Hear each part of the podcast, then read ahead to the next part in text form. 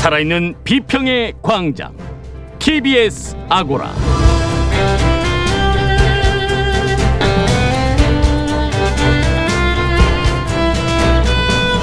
안녕하세요. TBS 아고라 송현주입니다. 조두순의 만기 출소가 석 달도 남지 않았습니다. 끔찍한 성폭행을 저질렀던 범죄자의 사회복귀. 과연 우리 사회는 피해자를 보호할 준비가 돼 있는지, 언론은 또 이 문제를 어떻게 다뤄야 하는지 첫 번째 광장에서 이야기 나눠보겠습니다.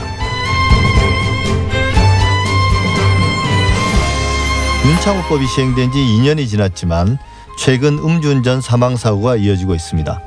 처벌이 강화됐음에도 불구하고 이런 사고가 이어지는 이유, 추가로 필요한 조치는 무엇인지 두 번째 광장에서 알아보겠습니다.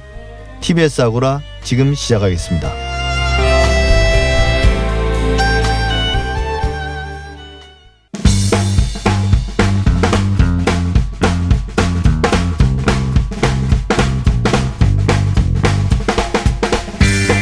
미디어 브리핑 미디어 오늘의 금준경 기자 나와 있습니다. 어서 오세요. 네, 안녕하세요. 첫 번째 브리핑 시작해 보겠습니다. 삼성이 2015년 제일 모직과 삼성물산의 합병안 통과를 위해서 언론과 공조한 정황이 이번에 이제 이재용 부회장에 대한 공소장에 다 나와 있다고 그러대요. 맞습니다. 삼성공화국을 방불케 하는 그런 소식인데요. 이제 최근에 검찰이 이재용 삼성전자 부회장을 자본시장 교란 등 혐의로 이제 재판에 넘겼는데 이 공소장 내용이 언론을 통해서 공개가 됐습니다. 예. 이 공소장 내용을 보면 삼성과 언론이 이제 공조를 하고 어떻게 보면 또 통제하고 압박한 정황까지 이제 구체적으로 드러났는데요.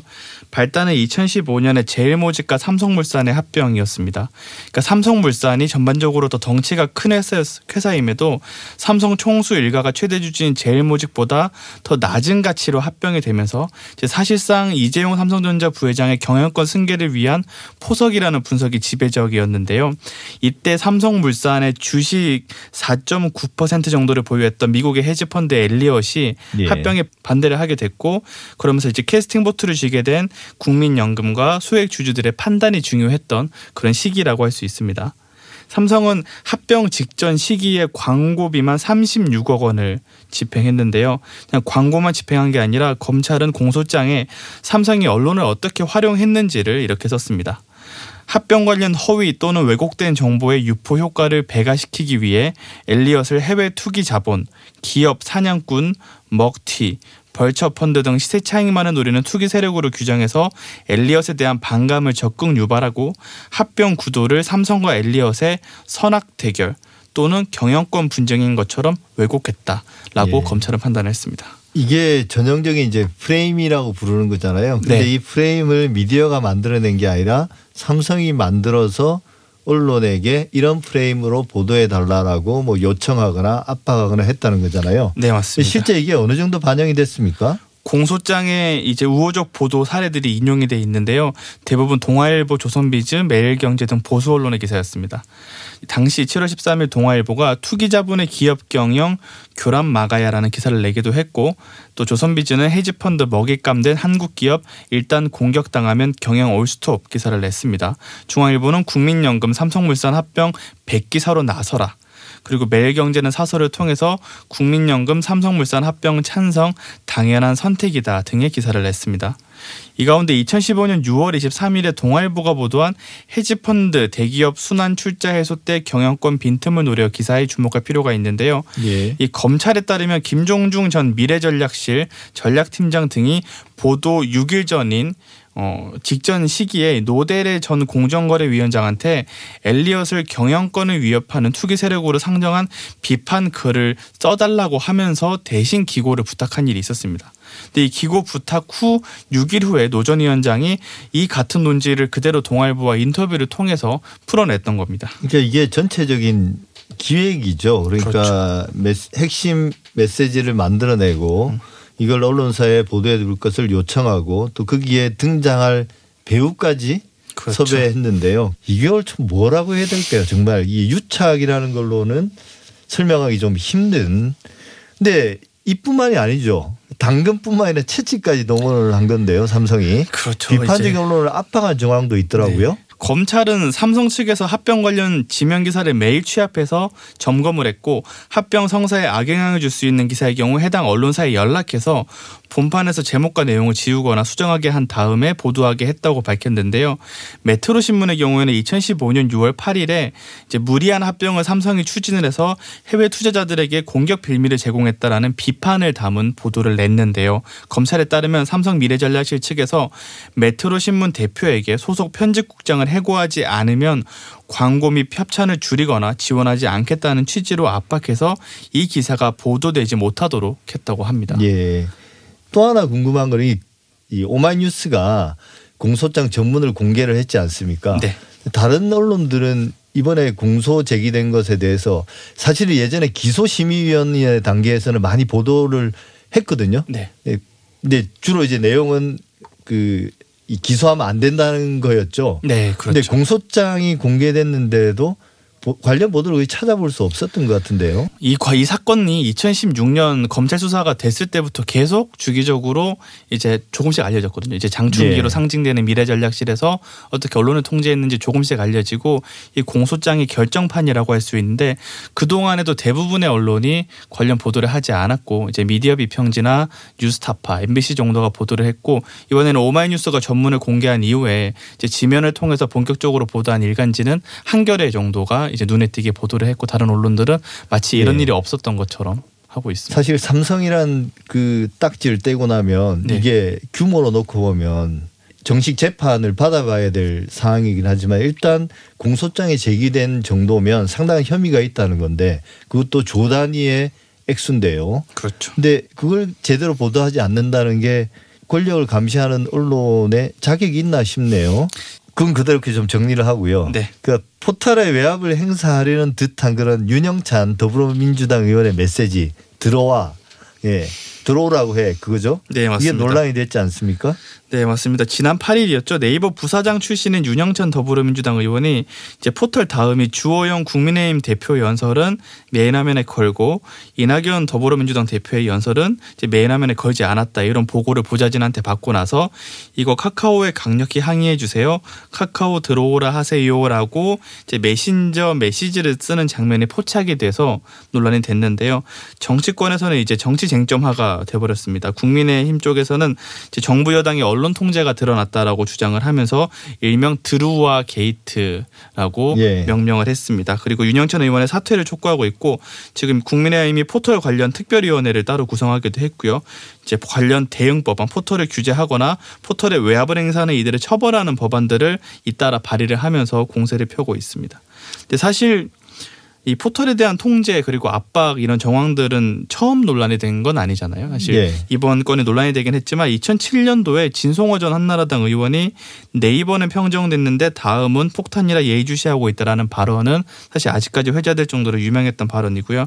또 여야 불문하고 지속적으로 정치권에서는 포털의 기사 배열을 두고 자신들에게 불리하다는 요지로 문제를 제기해 왔습니다. 2012년 대선 때 처음으로 새누리당 측에서 양대 포털 대표를 국감 증인으로 채택을 해서 뉴스 배열이 왜 야당 새누리당한테 불리하다 불리하게 만들어지고 있냐면서 포털에 압박하기도 했었고요. 2016년에는 새누리당의 여의도 연구소 발주를 통해서 포털이 친민주당 성향으로 기사를 배열하고 있다라는 주장을 하는 보고서를 내고 공세를 폈던 적도 있습니다. 예 이게 뭐 특별위원회를 구성할 정도의 또 대응 법안을 발의할 정도의 큰 사안인가는 잘 모르겠습니다만 네. 윤영찬 의원이 그런 메시지를 보낸 건 분명히 상당히 부적절한 행태인 건 분명하죠. 근데 이제 이번 논란에 대해서 포털은 항상 요즘 이게 다 인공지능이 하는 일이다. 네. 그래서 문제가 없다라고 이제 이야기를 하는데 포털이 지금 영향력이 어마어마하잖아요. 그래서 그렇죠. 포털을 사실 언론으로 봐야 된다라는 주장도 있고 그다음에 실제 이용자들도 이번 최근 조사에 따르면 포털을 언론으로 인식하고 있거든요. 그렇죠. 네. 근데 이런 언론의 역할을 AI에게 맡긴다? 이건 어떻습니까? 사실 이제 맥락을 좀 보면 포털이 사람에 의한 뉴스 편집을 하다가 이제 네이버는 메인에서 뉴스를 빼기도 했고 다음과 네이버 모두 이제 인공지능 알고리즘을 전격 도입을 했는데 일단은 인공지능 알고리즘을 100% 사용한다는 말 자체가 성립하기 좀 힘든 게 알고리즘이라는 거는 결국 이거를 만든 개발자의 의도가 들어가는 거잖아요. 그리고 어떻게 가중치를 두느냐, 자기들이 생각한 공정성의 개념이 뭐냐 이런 거에 따라서 충분히 다른 결과가 만들어질 수도 있고 또 이용자의 소비 데이터를 바탕으로 하기 때문에 이게 충분히 편향적인 데이터가 만들어지거나 이제 사회적인 편견이 반영될 가능성도 매우 높기도 하고요. 그리고 근본적으로 인공지능에 개입하고 사람이 개입하지 않을 경우에 벌어지는 문제들이 지금 나타나고 있는데요. 그 네이버의 경우 개편 이후에 랭킹 기사들을 보면 대부분 다운표 저널리즘 기사들이 랭킹 상단에 위치한 경우가 네. 많았습니다. 그러니까 포털이 언론이라면 언론으로 인식이 된다면 정말 사회적으로 필요한 보도, 탐사 보도, 발굴 취재 이런 것들을 전면적으로 강조를 해줄 필요가 있는데 이제 이용자 소비 패턴에 맞춘 알고리즘이다 보니 점점 자극적이거나 선정적인 보도만 하게 되고 또 사회적으로 중요한 단독 보도 최순실 게이트 같은 경우에도 최초의 JTBC 같은 언론사들이 단독 보도를 했을 때 포털이 메인에 안 걸었었거든요. 그러니까 이후에 밝혀지고 나서 거는 것처럼 그러니까 뭔가 본인들에게 어 논란이 될 만한 보도를 전혀 배열하지 않는 그런 역할을 좀 하고 있는 것 같아서 오히려 사람이 개입을 해서 그 명확한 편집 기준을 밝히고 좀 필요한 보도, 사회적으로 중요한 보도를 배열해 주는 게 포털의 진짜 사회적 공기로서 해야 될 역할이지 예, 않나. 그렇게 되면 이제 실제로 언론이 되는 거고요. 그렇죠. 대- 언론이 되는 거고 언론이 되는 순간에 책임도 생기기 때문에 맞습니다. 결국 이제 언론으로서의 역할을 인정하고 거기에 맞는 책임을 지는 게 현재의 이제 우리나라 전반적인 뉴스 유통 시장을 좀 건전하는데 핵심적으로 필요한 조치가 아닐까 싶습니다. 네. 마지막으로 언론 단체들이 추미애 법무부 장관 아들 의 군복무 관련 의혹을 보도했던 SBS에 대한 그 명예훼손 고발을 취하라고 촉구했다는데요. 네, 맞습니다. SBS가 지난 8일 추 장관 아들인 서 아무개 씨의 부대 배치와 관련한 부정 청탁이 있었다고 주장하는 당시 주한미군 한국군 지원단장과 신원식 국민의힘 의원의 통화한 내용이 있습니다. 이 녹취 파일 내용을 보도를 했는데요. 그러자 추 장관의 아들인 서 씨 측에서는 마치 녹취 내용을 청탁한 근거처럼 이렇게 예. 보도했다고 하면서 9일 SBS와 소속 기자를 허위 사실에 의한 명예훼손 혐의로 경, 경찰에 고발을 했습니다.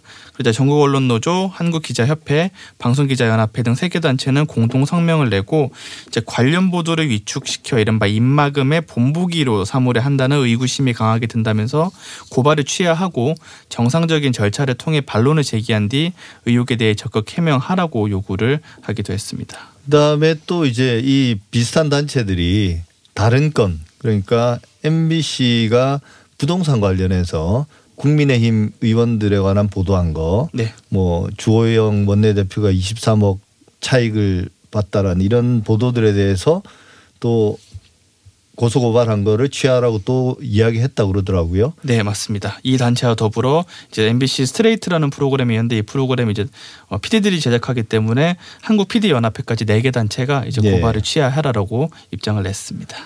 언론의 자유가 있으면 그 언론의 자유에 따른 보도에 대해서 피해를 봤다고 느끼는 사람이 네. 거기에 대해서 고소 고발할 수 있는 것도 당연한 권리 아닌가 싶은데요. 네. 이게 언론 단체들이 나서서 고소 고발을 취하하라고 압력을 넣을 사안인지는 잘 모르겠습니다.